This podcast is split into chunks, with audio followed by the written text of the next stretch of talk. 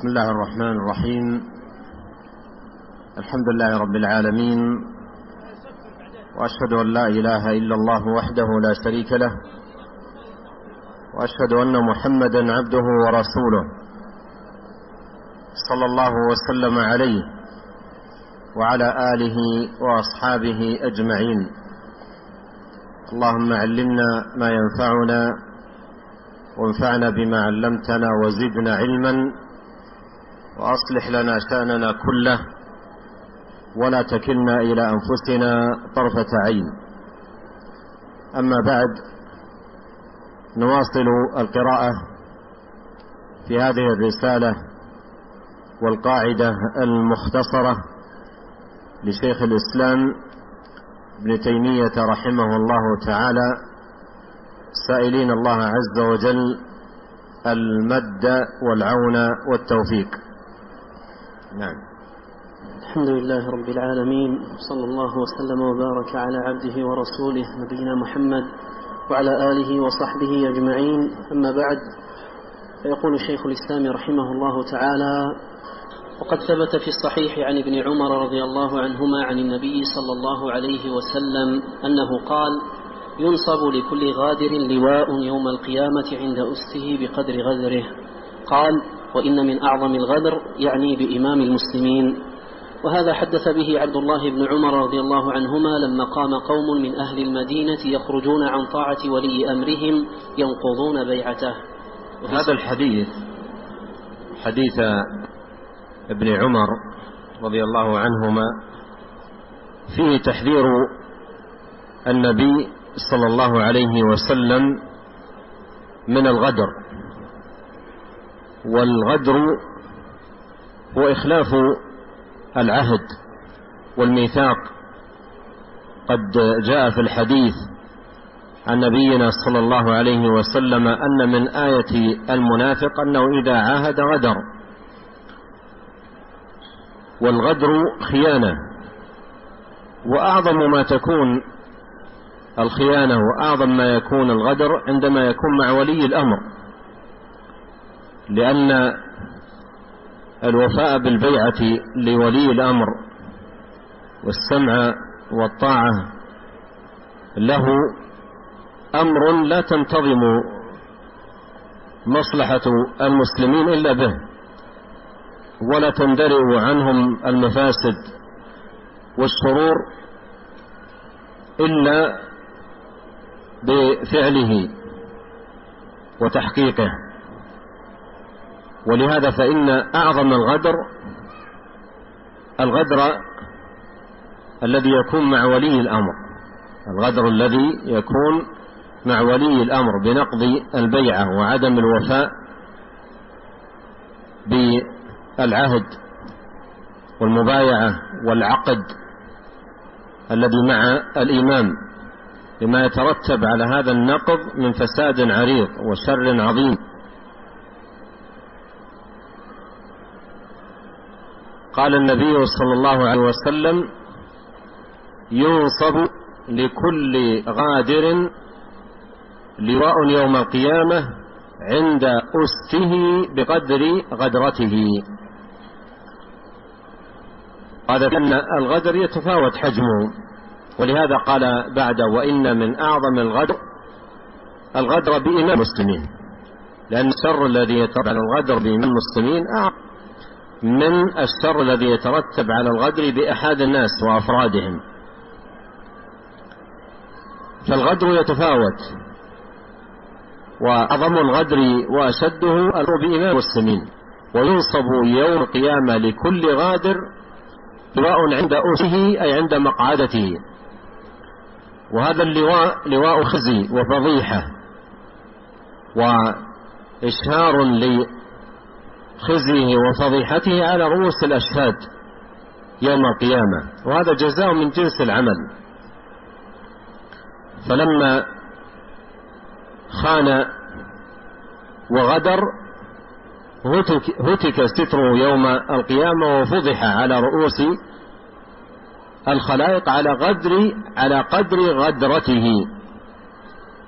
وإذا كانت غدرته خيانة مع ولي الأمر ولي أمر المسلمين فهذا أعظم ما يكون في الغدر لعظم الفساد والشر الذي يترتب على ذلك.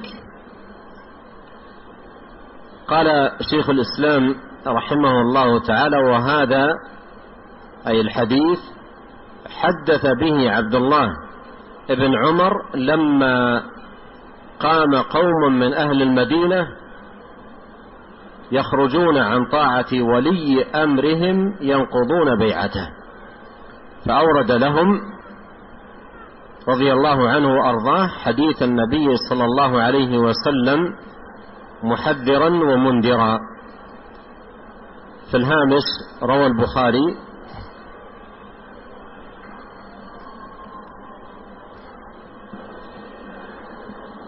رواه البخاري ومسلم ولفظ البخاري عن نافع قال لما خلع أهل المدينة يزيد معاوية مع ابن عمر حشمه وولده فقال إني سمعت النبي صلى الله عليه وسلم يقول ينصب لغادر لواء يوم إن قد بايعنا هذا الرجل على بيع, على بيع الله ورسوله وإن لا أعلم غدرا أعظم من بايع رجل على الله ورسوله ثم ثم ينصب ثم ينصب له القتال وإني لا أعلم أحدا منكم خلعه ولا بايع في هذا الأمر إلا كانت الفيصل بيني وبينه. قال التيمي. قال التيمي في الحجة وقد روى هذا الأثر. قال أهل اللغة والفيصل القطيعة والهجران قال ابن حجر رحمه الله وفي هذا الحديث وجوب طاعة الإمام الذي انعقدت له البيعة. والمنع من الخروج عليه ولو جار في حكمه وأنه لا ينخلع بالفسق. وأنه لا ينخدع بالفسق ولهذا ابن عمر رضي الله عنهما أورد الحديث في هذا المقام إنكارا على من نقض البيعة ونزع اليد من الطاعة بسبب ما يراه من فسق في ولي الأمر إذ ذاك فأنكر ابن عمر رضي الله عنهم على هؤلاء فعلتهم واستدل على إنكاره أو استدل لإنكاره بذلك بحديث رسول الله صلوات الله والسلام عليه في التحذير من الغدر وأن أعظم الغدر الغدر بإمام المسلمين. نعم. قال رحمه الله تعالى وفي صحيح مسلم عن نافع قال جاء عبد الله بن عمر إلى عبد الله بن مطيع حين كان من أمر الحرة ما كان زمن يزيد بن زمن يزيد بن معاوية فقال اطرحوا لأبي عبد الرحمن وسادة فقال إني لم آتك لأجلس أتيتك لأحدثك حديث لأحدثك حديثا سمعت رسول الله صلى الله عليه وسلم يقول من خلع يدا من طاعة لقي الله يوم القيامة ولا حجة له ومن مات وليس في عنقه بيعة مات ميتة جاهلية. ثم أورد رحمه الله تعالى هذا الحديث في السياق نفسه سياق التحذير من نزع اليد من الطاعة وخلع البيعة لولي الأمر. أورد قول النبي صلى الله عليه وسلم من خلع يدا من طاعة لقي الله يوم القيامة ولا حجة له. من نزع أو خلع يدا من طاعة أي طاعة لولي أمر قائمة إمامته وإمرته ومستتب الأمر له. فمن نزع يدا من طاعة لقي الله يوم القيامة ولا حجة له. قد عرفنا أن الحجة في كتاب الله وسنة نبيه صلى الله عليه وسلم قائمة على التحذير من ذلك. فمن نزع اليد من الطاعة وخلع اليد من الطاعة لقي الله يوم القيامة ولا حجة له لا عذر له. معنى لا حجة له يعني لا عذر له ليس عنده حجة تبرأ بها ذمته ويعتذر بها عن نزعه لليد. من الطاعة. لقي الله تبارك وتعالى يوم القيامة ولا حجة له. ومن مات وليس في عنقه بيعة.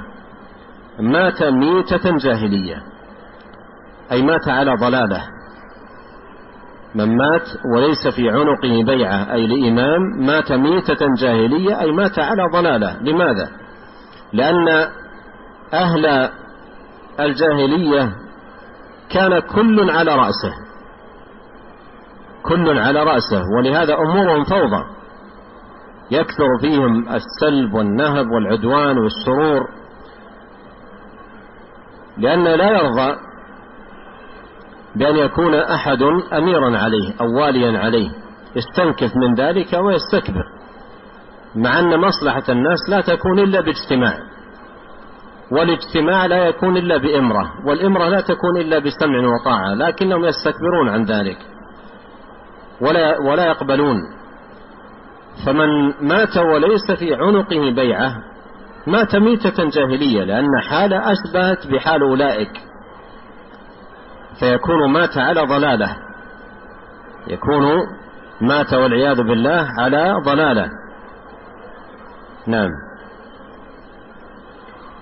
رحمه الله تعالى وفي صحيح مسلم وفي الصحيحين عن ابن عباس رضي الله عنهما قال قال رسول الله صلى الله عليه وسلم من رأى من أميره شيئا يكرهه فليصبر عليه فإنه ليس أحد من الناس يخرج من السلطان شبرا فمات عليه إلا مات ميتة جاهلية. وهذا الحديث في الصحيحين نظير الذي قبله. يقول نبينا عليه الصلاة والسلام من رأى من أميره شيئا يكرهه. والمراد بيكرهه أي يكرهه بحكم الشرع لا بحكم الهوى وميول النفس. من رأى في أميره شيئا يكرهه أي من المخالفات الشرعية من الفسق والفجور والظلم والجور ونحو ذلك. من رأى من أميره شيئا يكرهه فليصبر عليه فليصبر حتى يستريح بر أو يستراح من فاجر. لكن الواجب على المسلم إذا رأى من أميره شيئا يكرهه أن يصبر يصبر عليه. يصبر حتى يستريح بر أو أو يستراح من فاجر. لا أن يقابل هذا الذي يكرهه بأن ينزع اليد من الطاعة أو يعلن الخروج على الوالي أو يفتات عليه. هذا كله ليس من دين الله. ليس من دين الله ولا من شرعه سبحانه وتعالى. من رأى من أميره شيئا يكرهه فليصبر عليه. فإنه ليس أحد من الناس يخرج من السلطان شبرا فمات عليه إلا مات ميتة جاهلية. يخرج شبرا أي ولو كان القدر الذي حصل منه في الخروج على ولي الأمر قدرا يسيرا أو شيئا قليلا. فإن الخروج على ولي الأمر ونزع اليد من الطاعة أمر في مفسدة عظمى وشر كبير وبلاء مستطير. ولهذا جاءت الشريعة بالتحذير منه صيانة للمسلمين وحفظا لأمنهم ورعاية لبيضتهم وإبقاء لشوكتهم. ولهذا جاءت الأحاديث الكثيرة عن رسول الله صلى الله عليه وسلم محذرة من نزع اليد من الطاعة حتى وإن فسق الإمام وفجر وظلم وجار لأن يترتب على ذلك من المفاسد والشرور أمور لا حد لها ولا عد. وكما قال بعض السلف ليلة مع إمام عادل كالوابل الصيب كالوابل الصيب وليلة مع إمام غشوم يعني جائر وظالم خير من فتنة تدوم خير من فتنة تدوم. وهذا أمر علمه الناس بالتجربة علمه الناس بالتجربة. ليلة مع إمام غشوم ظالم جائر متعدي منتهب للأموال إلى غير ذلك خير من فتنة تدوم. يهلك فيها الحرث والنسل ويعتدى فيها على الأعراض وتنتهب الأموال ويختل الأمن وتذهب الشوكة ويصبح الناس نهبة للأعداء. ولهذا الشريعة جاءت محذرة من ذلك أشد التحذير لما يترتب عليه من الفساد العريض والشر المستطير. نعم. قال رحمه الله تعالى وفي صحيح مسلم عن أبي هريرة رضي الله عنه عن رسول الله صلى الله عليه وسلم أنه قال من خرج من الطاعة وفارق الجماعة فمات مات ميتة جاهلية ومن قاتل تحت راية عمية يغضب لعصبية أو يدعو إلى عصبية فقتل فقتلة جاهلية. وفي لفظ ليس من أمتي من خرج على أمتي يضرب برها وفاجرها ولا يتحاش من مؤمنها ولا يفي لذي عهدها فليس مني ولست منه. فالأول هو الذي يخرج من طاعة ولي الأمر ويفارق الجماعة. والثاني هو الذي يقاتل لأجل العصبية والرئاسة لا في سبيل الله كأهل الأهواء مثل قيس ويمن. والثالث مثل الذي يقطع الطريق فيقتل من لقيه من مسلم وذمي ليأخذ ماله. وكالحرورية المارقين الذين قاتلهم علي بن أبي طالب رضي الله عنه الذين قال فيهم النبي صلى الله عليه وسلم يحقر أحدكم صلاته مع صلاتهم وصيامه مع صيامهم وقراءته مع قراءتهم. يقرؤون القرآن لا يجاوز حناجرهم يمرقون من الإسلام كما يمرق السهم من الرمية. أينما لقيتموهم فاقتلوهم فإن في قتلهم أجرا فإن في قتلهم أجرا عند الله لمن قتلهم يوم القيامة. هذا الحديث وهو في صحيح مسلم من حديث أبي هريرة رضي الله عنه حديث عظيم جدا جمع فيه النبي صلى الله عليه وسلم أمورا ثلاثة عظيمة لا تنتظم مصالح المسلمين الخاصة والعامة إلا بها. امور ثلاثة جمعها النبي صلى الله عليه وسلم في هذا الحديث بها تنتظم مصالح المسلمين وتتحقق لهم الطمأنينة في أوطانهم وبلدانهم ويتحقق الأمن ويتمكنون من أداء عباداتهم والاشتغال بمصالحهم الدينية والدنيوية. فإذا أخل بهذه الأمور التي ذكرها عليه الصلاة والسلام في هذا الحديث اختل هذا النظام ولم تتحقق للمسلمين هذه المصلحة التي لا تنتظم مصالحهم إلا بها وبتحقيقها. جمع عليه الصلاة والسلام أمورا ثلاثة عظيمة في هذا الحديث. بدأه قوله من قاتل من خرج من الطاعة وفارق الجماعة. من خرج من الطاعة وفارق الجماعة. فمات ميتة فمات مات ميتة جاهلية. خرج من الطاعة أي من طاعة الإمام. قال أنا لا أسمع ولا أطيع. نزع اليد من الطاعة. وقال لا أسمع ولا أطيع.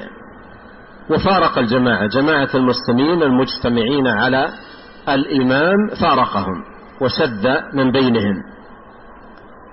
ومات على هذه الحال يقول عليه الصلاة والسلام فإنه مات ميتة جاهلية لأن فعلته هذه ليست من دين الله. حتى وإن كان فعل ذلك غير على الدين وانتصارا للدين ورغبة في نصرة الدين. ما ومات على هذه الحال مات ميتة جاهلية لأن هذا ليس من دين الله. ولا حجة له في هذا العمل على هذا العمل في دين الله تبارك وتعالى. فمن خرج من الطاعة وفارق الجماعة ومات مات ميتة جاهلية. هذا الأمر الأول. مما لا تنتظم به مصالح مما لا تنتظم مصالح المسلمين إلا به السمع والطاعة لولي الأمر وملازمة الجماعة وعدم مفارقتها. هذا أمر لا يمكن أن تتحقق مصلحة المسلمين إلا به. فإذا أخل بذلك اختل نظامهم. الأمر الثاني قال ومن قاتل تحت راية عمية. عمية يعني عمياء. والفتن توصف بأنها عمياء صماء بكماء. لأن المرء يدخل غمارها ولا يدري ما هي. يقتل ولا يدري فيما قتل ويقتل ولا يدرى فيما قتل. هكذا الفتن. فمن قاتل تحت راية عمية يعني عمياء ليست راية شرعية واضحة بينة قائمة على أصول من كتاب الله وسنة نبيه عليه الصلاة والسلام يغضب لعصبة كذا لفظه في مسلم يغضب لعصبة أو يدعو إلى عصبة. يعني انتصاره ليس في دين الله ولا لشرع الله وإنما انتصار تحت رايات قومية أو تجمعات حزبية أو نحو ذلك من الشعارات والرايات. يتعصب لفئة أو يتعصب لقوم أو يتعصب لجماعة فيقاتل ليس نصرة للدين ولا انطلاقا من قواعد الشريعة وأصولها المتبعة وقواعدها المرعية. من قاتل تحت راية عمية يغضب لعصبة أو يدعو إلى عصبة أو ينصر عصبة فقتل فقتلة جاهلية. فقتل فقتلة جاهلية. يعني موتته ليست في سبيل الله وإنما موته قتلة جاهلية.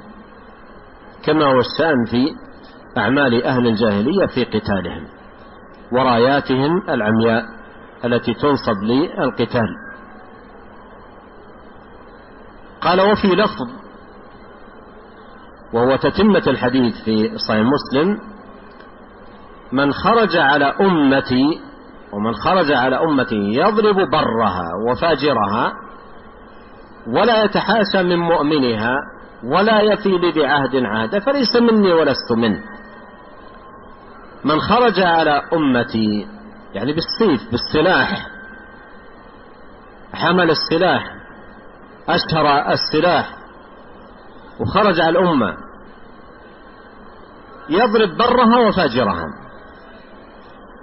يحمل السلاح على أهل الإسلام ويضرب البر والفاجر. ولا يتحاشى من مؤمنها. يعني لا يتورع ولا يكف عن مؤمن. فيأتي اهوج مندفع ثائر ويقتل من يراه. من بر وفاجر من صالح وطالح. ولا يتحاشى مؤمنها. ولهذا في مثل هذا القتال الأهوج الأعمى الأبكم الأصم أحيانا في أحيانا عباد في مساجدهم يصلون لا شأن لهم بقتال ما يشعرون إلا والمتفجر يقتلهم وهم في معبد في عبادتهم وطاعتهم لله. وأحيانا مرضى في مستشفى مرضى وكبار سن وبحاجة إلى رعاية يأتي من يفجر عليهم في مستشفاهم ولا يتحاشى أهوج. لا يتحاشى من مؤمن ولا يفي ذي عهد عهدا قد يكون في بلاد المسلمين من غير المسلمين من بينه وبين المسلمين عهد. فيقتل ولا يبالي. لا يفي لذي عهد عهدا ومن قتل معاهدا لم يرح رائحة الجنة. فلا يبالي. لا بعهد ولا ببر ولا بتقي ولا غير ذلك.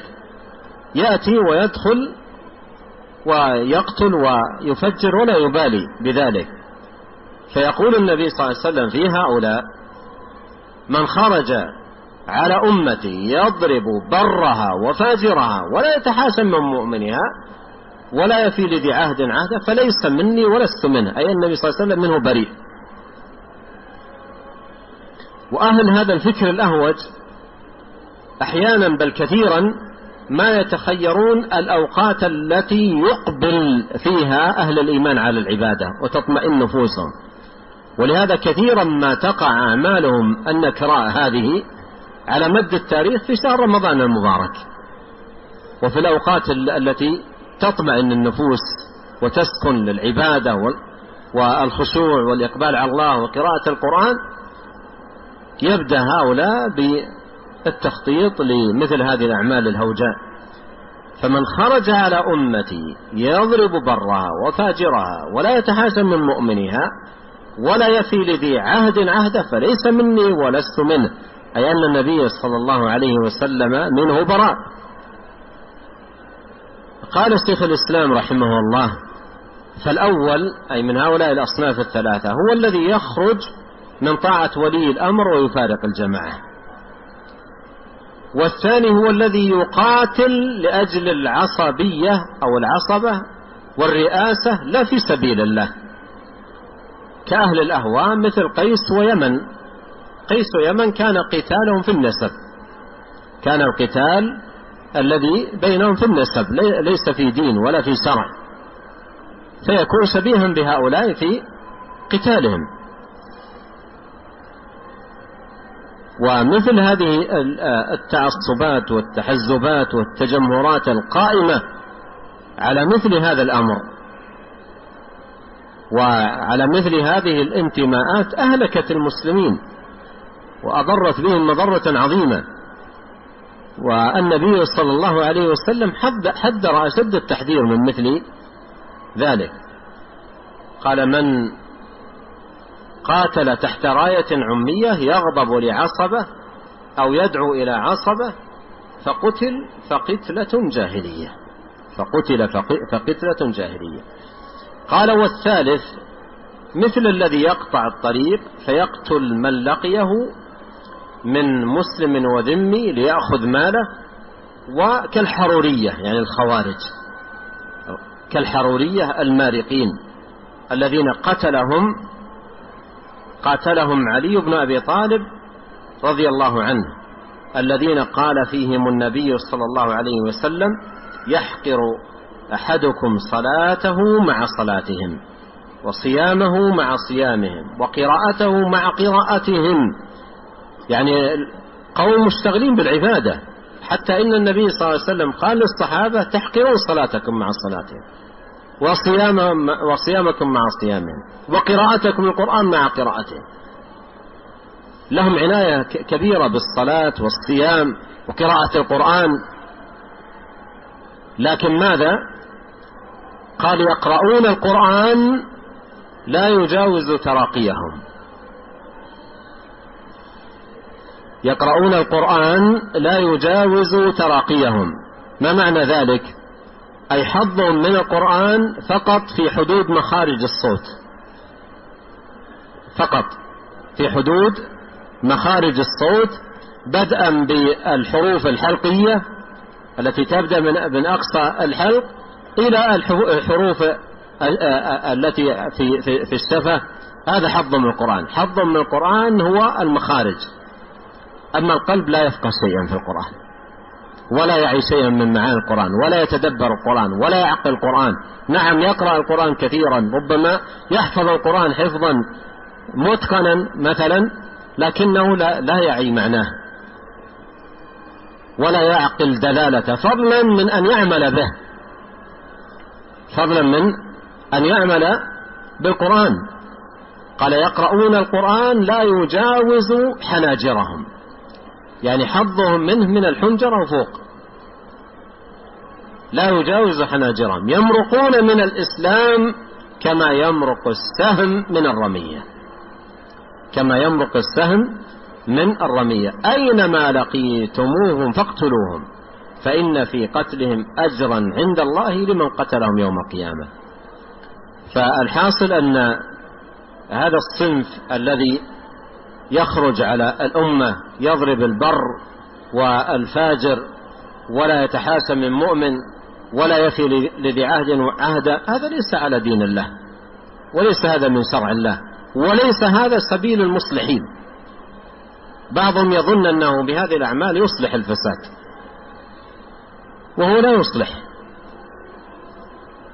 لا يصلح وإنما يفسد في الناس فسادا عريضا ويجلب للمجتمعات المسلمة الآمنة شرا مستطيرا ولا يتحقق على أيدي هؤلاء أي يصلح.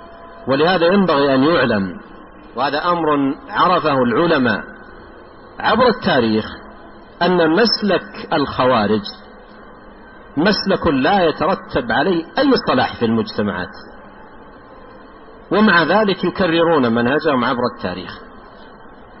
ومع ذلك يكررون منهجهم عبر التاريخ زعما منهم أنهم يريدون الإصلاح. لكن عبر التاريخ وبتتبع أهل العلم لطرائق هؤلاء عبر التاريخ لا يوجد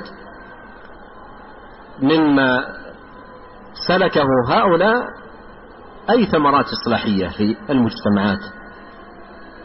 حتى إن شيخ الإسلام في تتبع له لهؤلاء خرج بخلاصة عبر عنها بقول رحمه الله فلا أقاموا دينا ولا أبقوا دنيا. قال فما أقاموا دينا؟ يعني بأعمالهم هذه. ليس فيها قيام دين. وفي الوقت نفسه ليس فيها إبقاء لدنيا الناس. ولهذا لما تقوم الأعمال الخارجية التي يزعم من أربابها أنها تريد الإصلاح في المجتمعات لا يحصل منفعة من قيام دين على أيدي هؤلاء. وفي الوقت نفسه تحصل مفاسد. كثيرة في المجتمعات التي يدخلون يدخلونها ببغيهم وعدوانهم وجورهم وظلمهم. فيحصل فساد عريض. يختل الأمن وتزهق أرواح ويقتل أبرياء ولا يتمكن الناس من مصالحهم وأعمالهم. ويحصل فساد عريض جدا. فالحاصل أن هذه الأمور الثلاثة التي جمعها النبي عليه الصلاة والسلام لا تنتظم مصالح المسلمين إلا بالسلامة منها والحذر منها. فهي أمور ثلاثة أمور ثلاثة لا انتظام لمصالح المسلمين إلا بالحذر من الوقوع في هذه الخصال التي حذر منها نبينا عليه الصلاة والسلام أشد التحذير نعم. قال رحمه الله تعالى وقد أمر النبي صلى الله عليه وسلم بطاعة ولي الأمر وإن كان عبدا حبشيا كما في صحيح مسلم عن النبي صلى الله عليه وسلم قال اسمعوا وأطيعوا وإن استعمل عليكم عبد حبشي كأن رأسه زبيبة.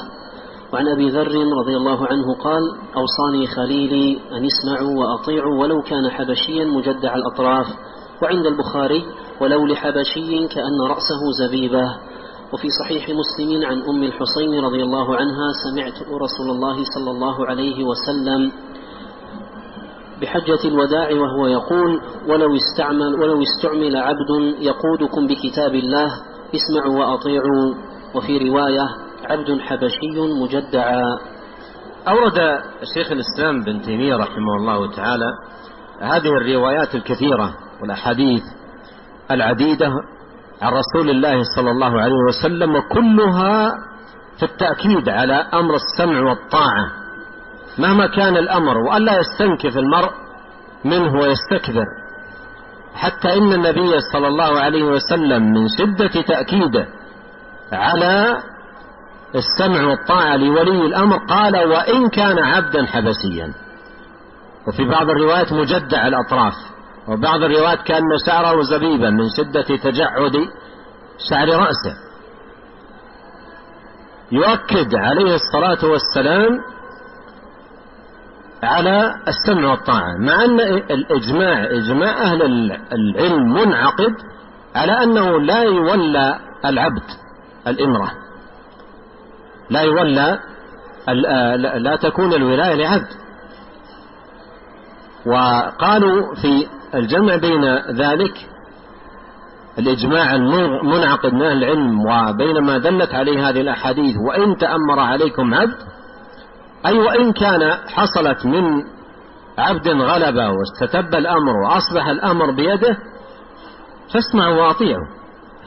وقيل وإن تأمر عليكم عبد أو ولو كان عبدا يعني لو قدر أن الوالي في إمرة خاصة ولا عبدا على قرية أو على بلدة صغيرة. فليس على أهل البلدة إلا السمع والطاعة. قال وإن كان عبدا.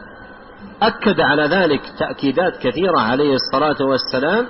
حتى إن إن من الأحاديث التي ساقها حديث أم أم الحصين قالت سمعت رسول الله صلى الله عليه وسلم بحجة الوداع. وهو يقول ولو استعمل عبد يقودكم بكتاب الله اسمعوا وأطيعوا قال ولو استعمل عليكم عبد. والوصايا التي في حجة الوداع هي وصايا مودع لها شأنها. لها شأنها لها مكانتها ووصايا عامة لعموم المسلمين.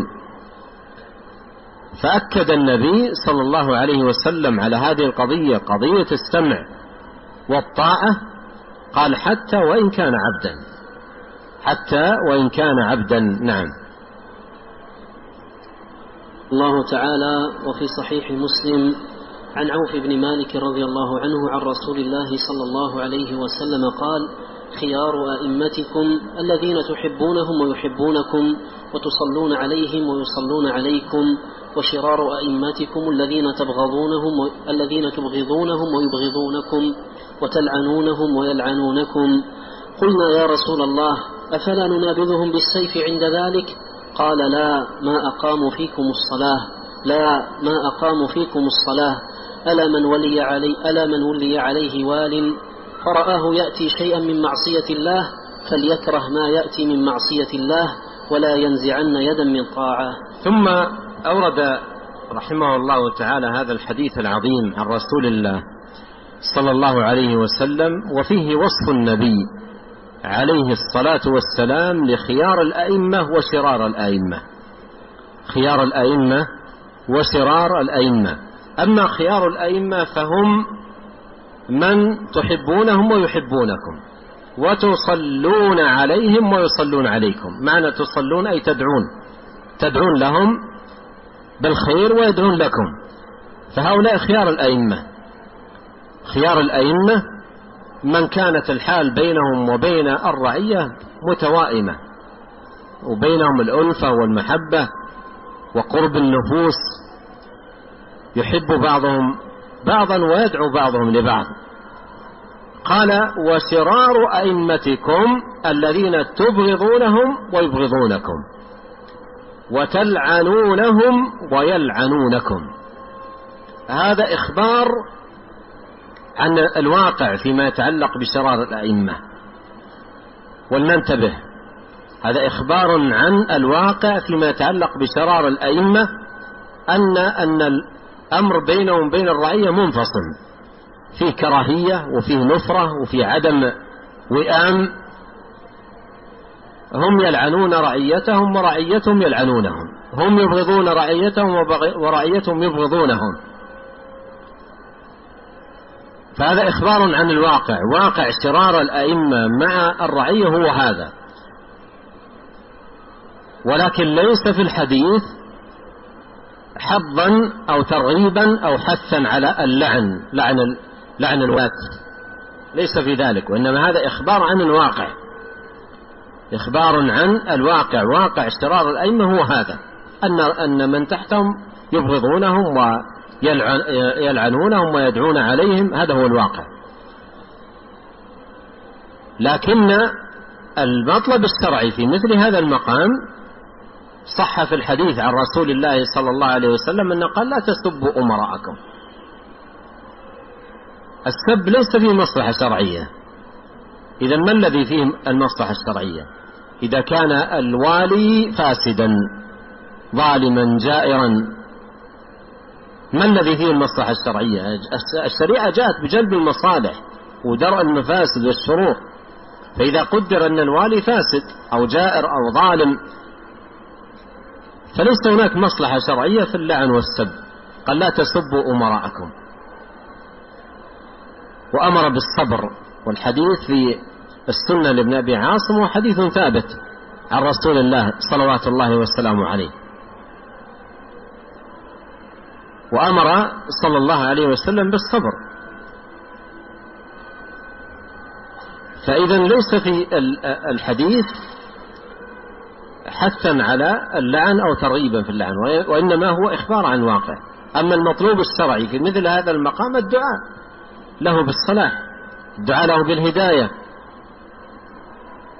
ومر معنا من قول الفضيل رحمه الله تعالى قال لو كان لي دعوة مستجابة لم أجعلها إلا في السلطان. لأن إذا صلح صلاحه له وللرعية. صلاحه له وللرعية. قلنا يا رسول الله أفلا ننابذهم بالسيف عند ذلك؟ يعني إذا وجد هؤلاء الأئمة الشرار ألا ننابذهم بالسيف؟ يعني نخرج عليهم وننزع اليد من الطاعة ونرفع السلاح عليهم. ألا ننابذهم بالسيف عند ذلك؟ قال عليه الصلاة والسلام لا ما أقاموا فيكم الصلاة. لا ما أقاموا فيكم الصلاة. أعادها مرتين. وهذا فيه بيان عظم شأن الصلاة من الدين. في بيان عظم شأن الصلاة من الدين وأن قيام الدين على هذه الصلاة. وإذا وجدت الصلاة وأذن في المساجد وفتحت أبواب المساجد وعبد الله سبحانه وتعالى وحفظ على الصلوات الخمس قامت هذه الشعيرة العظيمة فهذا عمارة خير. قال لا ما أقاموا فيكم الصلاة. لا ما أقاموا فيكم الصلاة. ثم قال عليه الصلاة والسلام ألا من ولي عليه وال فرأى فرآه يأتي شيء معصية الله. رأى أن الوالي يمارس معاصي يرتكب آه، آه، كبائر أمور من عظائم الذنوب. ماذا يصنع؟ قال فليكره. الكراهة في القلب فليكره. ما يأتي أي الوالي من معصية الله ولا ينزع عن يدا من الطاعة. فليكره. فمن كره سلم وبرئ ذمته لأن هذا الذي يملك. ولا ينزع من طاعة يدا من طاعة لأن لو نزع يدا من طاعة جلب الشر. وجر الشر عليه وعلى غيره. نعم. قال رحمه الله تعالى وفي صحيح مسلم عن عبد الله بن عمر رضي الله عنهما قال قال رسول الله صلى الله عليه وسلم إن المقسطين عند الله على منابر من نور عن يمين الرحمن وكلتا يديه يمين الذين يعدلون في حكمهم وأهليهم وما ولوا. وفي صحيح مسلم ثم أورد هذا الحديث في الحث على العدل في كل الولايات العامة والخاصة حتى ولاية المرء مع أهله وولده. في البيت حث على العدل وأن المقسطين المقسطين جمع مقسط والمقسط هو العدل الذي يقوم في ولاية بالعدل والإنصاف وعدم الظلم. إن المقسطين عند الله على منابر من نور عن يمين الرحمن. انظر مكانة أهل العدل ومنزلتهم العلية يوم القيامة. حتى من يعدل مع أولاده. هذه هذه ولايته. إذا كانت ولايته ولاية خاصة في بيته مع أهله وأولاده وعاملهم بالعدل. بالإنصاف بدون ظلم. يكون من أهل هذا الشرف العظيم. والمكانة العلية يوم القيامة على منابر من نور يوم القيامة على يمين الرحمن. وكلتا يدي ربي يمين. وكلتا يديه يمين. الذين هذا وصف للمقسطين الذين يعدلون في حكمهم وأهليهم وما ولوا. أي يعاملون من تحتهم بالعدل بالإنصاف بالبعد عن الجور والظلم في حكمهم وأهليهم وما ولوا. نعم. رحمه الله تعالى وفي صحيح مسلم عن عائشة رضي الله عنها أنها سمعت رسول الله صلى الله عليه وسلم يقول اللهم من ولي من أمر أمتي شيئا فشق عليهم فاشقق عليه ومن ولي من أمر أمتي شيئا فرفق بهم فارفق به. وهذه دعوة من النبي عليه الصلاة والسلام باقية إلى قيام الساعة. من ولي من أمر الأمة شيئا فشق عليهم فقد دعا النبي صلى الله عليه وسلم دعا الله عليه أن يشق عليه. ولا بد أن تلحق هذه الدعوة وأن تصيبه لأن دعوته مستجابة عليه الصلاة والسلام. ومن ولي من أمر أمتي شيئا فرفق بهم فارفق به. وهذا ماض على قاعدة الشريعة في الجزاء أن الجزاء من جنس العمل. فمن أحسن إلى عباد الله ورفق بهم أحسن الله إليه ورفق به ومن شق عليهم فالجزاء من جنس العمل. قال فاشقق عليه. نعم. قال رحمه الله تعالى وفي الصحيحين عن الحسن البصري قال عاد عبيد الله بن زياد معقل بن يسار في مرضه الذي مات فيه. فقال له معقل إني محدثك حديثا سمعته من رسول الله صلى الله عليه وسلم. إني سمعت رسول الله صلى الله عليه وسلم يقول ما من عبد يسترعيه الله رعية يموت وهو غاش لرعيته إلا حرم الله عليه الجنة. وفي رواية لمسلم ما من أمير يلي من أمر المسلمين شيئا لا يجهد لهم وينصح ولا لا يجهد لهم وينصح إلا لم يدخل معهم الجنة. وهذا الحديث في عن رسول الله صلى الله عليه وسلم يتعلق بالولاة سواء كانت الولاية عامة أو خاصة. وأن الواجب على من استرعاه رعية وتولى ولاية سواء كانت هذه الولاية عامة أو خاصة الواجب عليه أن ينصح لهم وأن يجهد في تحقيق مصالحهم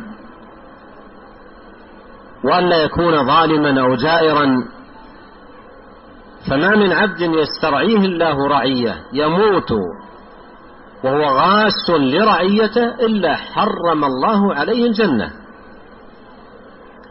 هذا لا يختص بالولاية الكبرى أو الولاية العظمى وإنما حتى ولاية المرأة في بيته يشمل الحديث. ولهذا سيأتي بعد ذلك إراد شيخ الإسلام رحمه الله قول النبي صلى الله عليه وسلم ألا كلكم راع وكلكم مسؤول عن رعيته الرجل راع في بيته ومسؤول عن رعيته. فيقول عليه الصلاة والسلام ما من عبد يسترعيه رعية استرعيه الله رعية يموت وهو غاس لرعيته إلا حرم الله عليه الجنة. وفي رواية لمسلم ما من أمير يلي من أمر المسلمين شيئا لا يجهد لهم وينصح إلا لم يدخل معهم الجنة. إلا لم يدخل معهم الجنة. انظر هؤلاء الذين ظلمهم هذا الوالي ابتز حقوقهم لم ينصح لهم وقد قاموا بواجبهم الذي أمروا به شرعا السمع والطاعة. لم يجاوزوا حدود الله يفوزون يوم القيامة الجنة لكن الوالي لا يدخل معهم الجنة. لا يدخل معهم الجنة ما دام أنه على هذا الوصف مات غاشا لرعيته مات غير ناصح لرعيته مات ظالما لرعيته. قال عليه الصلاة والسلام إلا لم يدخل معهم الجنة. نعم.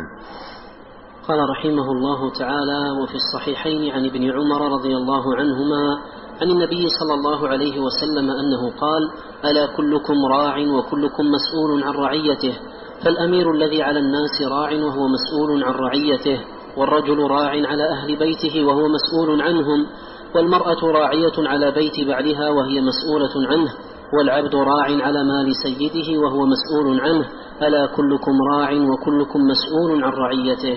وهذا الحديث أورده رحمه الله تعالى تنبيها على أن الأحاديث السابقة مثل حديث ابن عمر إن المقسطين وحديث عائشة اللهم من ولي وأيضا فيما يتعلق بوصية معقل وقوله سمعت رسول الله صلى الله عليه وسلم ما من عبد يسترعي رعية كل هذه الأحاديث لا تختص بالولاية العامة بل كلكم راع وكلكم مسؤول عن رعيته. فأورده شيخ الإسلام رحمه الله تعالى تنبيها على ذلك. نعم.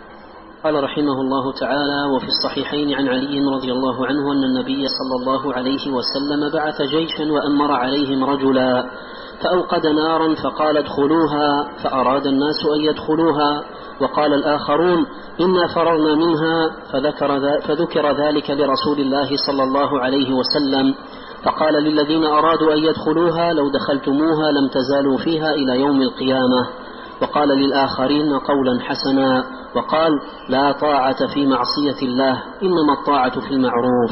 ختم رحمه الله تعالى هذا الفصل بهذا الحديث مبينا أن السمع والطاعة لولي الأمر إنما يكون في المعروف والمعروف هو الشرع. المراد بالمعروف أي الشرع شرع الله دين الله سبحانه وتعالى الذي شرعه ورضيه لعباده. فالطاعة لولي الأمر إنما هي في المعروف. أما إذا أمر بشيء يخالف المعروف يعني يخالف شرع الله يخالف دين الله سبحانه وتعالى فلا سمع له ولا طاعة. قال عن علي رضي الله عنه أن النبي صلى الله عليه وسلم بعث جيشا وأمر عليهم رجلا فأوقد نارا أوقد نارا فقال ادخلوها. أوقد نارا وجاء في بعض الروايات قال أليس لي عليكم السمع والطاعة قالوا بلى. قال اجمعوا الحطب. فجمعوا الحطب. قال أشعلوا النار أشعلوا النار. قال ادخلوا النار. أليس لي عليكم السمع والطاعة قال ادخلوا النار. فأراد أناس أن يدخلوا عملا بأمر النبي صلى الله عليه وسلم لهم بالسمع والطاعة. أراد أن يدخلوا وقال الآخرون إنما فررنا من النار. فرارنا كله من النار. كيف ندخلها؟ فذكروا ذلك للرسول عليه الصلاة والسلام. فقال للذين أرادوا أن يدخلوها لو دخلتموها لم تزالوا فيها إلى يوم القيامة. لو دخلتموها لم تزالوا فيها إلى يوم القيامة. وقال للآخرين الذين قالوا إنما فررنا من النار قال لهم قولا حسنا يعني ذكر لهم كلام طيب أثنى على الصنيع الذي فعلوه والفعل الذي فعلوه والقول الذي قالوه. وقال عليه الصلاة والسلام لا طاعة في معصية الله إنما الطاعة في المعروف. لا طاعة في معصية الله إنما الطاعة في المعروف. يعني إذا أمر الوالي بمعصية حتى الأب في ولايته على أبنائه إذا أمر أبنائه بمعصية لا طاعة له. إذا أمر أبنائه بمعصية لله عز وجل لا طاعة له لا طاعة لمخلوق في معصية الخالق. لأن المخلوق مربوب لله. كيف تقدم طاعة المربوب المخلوق على طاعة الخالق على طاعة الرب العظيم سبحانه وتعالى؟ نعم. رحمه الله تعالى. فصل قال الله تعالى وما خلقت الجن والإنس إلا ليعبدون وقال الله تعالى وما أرسلنا من رسول إلا ليطاع بإذن الله. من يطع الرسول فقد أطاع الله. وقال تعالى فلا وربك لا يؤمنون حتى يحكموك فيما شجر بينهم ثم لا يجدوا في أنفسهم حرجا مما قضيت ويسلموا تسليما. وقال تعالى قل إن كنتم تحبون الله فاتبعوني يحببكم الله ويغفر لكم ذنوبكم. وقال تعالى يوم تقلب وجوههم في النار يقولون يا ليتنا أطعنا الله وأطعنا الرسولا وقالوا ربنا إنا أطعنا سادتنا وكبراءنا فأضلونا السبيلا ربنا آتهم ضعفين من العذاب والعنهم لعنا كبيرا وقال تعالى ومن يطع الله والرسول فأولئك مع الذين أنعم الله عليهم من النبيين والصديقين والشهداء والصالحين وحسن أولئك رفيقا فطاعة الله ورسوله واجبة على كل أحد وطاعة ولاة الأمور واجبة لأمر الله بطاعتهم. فمن أطاع الله ورسوله بطاعة ولاة الأمر لله فأجره على الله. ومن كان لا يطيعهم إلا لما يأخذه من الولاية فإن أعطوه أطاعهم وإن منعوه عصاهم فما له في الآخرة من خلاق. وقد روى البخاري ومسلم عن أبي هريرة رضي الله عنه عن النبي صلى الله عليه وسلم قال ثلاثة لا يكلمهم الله يوم القيامة ولا ينظر إليهم ولا يزكيهم ولهم عذاب أليم. رجل على فضل ماء بالفلاة يمنعه من ابن السبيل ورجل بايع رجلا بسلعة بعد العصر فحلف له بالله لا لآخذها بكذا لآخذ لآخذها بكذا وكذا فصدقه. لا آخذها. نعم لا آخذها. لآخذها بكذا وكذا فصدقه وهو على غير ذلك. ورجل بايع إماما لا, لا يبايعه إلا لدنيا فإن أعطاه منها وفى وإن لم يعطه منها لم يفي.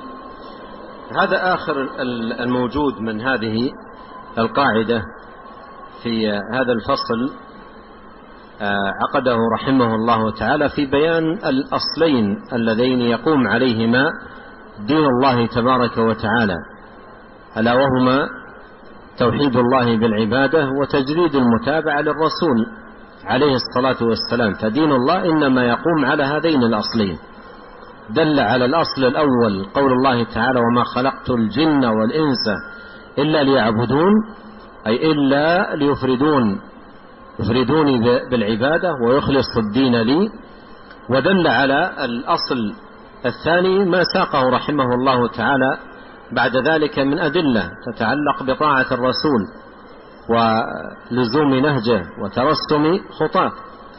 كقوله تعالى وما أرسلنا من رسول إلا ليطاع بإذن الله ومن يطع الرسول فقد أطاع الله فلا وربك لا يؤمنون حتى يحكموك فيما شجر بينهم. قل إن كنتم تحبون الله فاتبعوني. إلى غير ذلك من الآيات التي ساقها رحمه الله تعالى. وهي كلها تقرر هذا الأصل تجريد المتابعة للرسول الكريم صلوات الله والسلام عليه.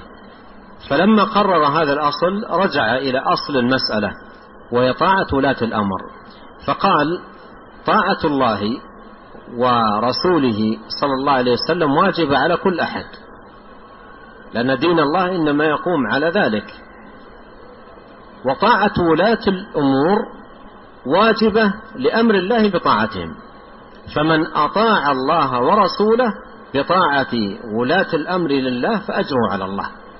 لأن هذا يدخل في باب القرب مما تتقرب به إلى الله سبحانه وتعالى أن تطيع ولي الأمر تسمع وتطيع لولي الأمر حتى وإن كان فاجرا تفعل ذلك تقربا وديانة لأن هذا شرع الله لأن هذا دين الله عز وجل الذي جاءت به النصوص الكثيرة في القرآن وفي سنة الرسول الكريم عليه الصلاة والسلام. ولهذا الإمارة والإمامة تتخذ ديانة وقربة ويفعلها المرء ديانة لا يفعلها من أجل مصلحة حتى يعطى مثلا رئاسة أو يعطى مال أو يحظى بمنصب في الدولة أو نحو ذلك. لا يفعل ذلك ديانة. وتقربا إلى الله سبحانه وتعالى. قال فمن أطاع الله ورسوله بطاعة ولاة الأمر فأجره على الله ومن كان لا يطيعهم إلا لما يأخذه من الولاية فإن أعطوه أطاعهم وإن منعوه عصاهم. في بعض المناطق وفي بعض الأحيان أحيانا يكون بعضهم مؤمن مثلا بوزارة أو مثلا برئاسة ثم يحرم منها. ويعلن عدم يعلن عدم الطاعة ويعلن عدم الرضا عن الوالي ويبدأ يتسخط ويزمجر ويغضب ويطعن في الوالي لا لشيء إلا لأن الرئاسة التي كان يطمع فيها أو المال الذي يطمع فيه لم يحصل.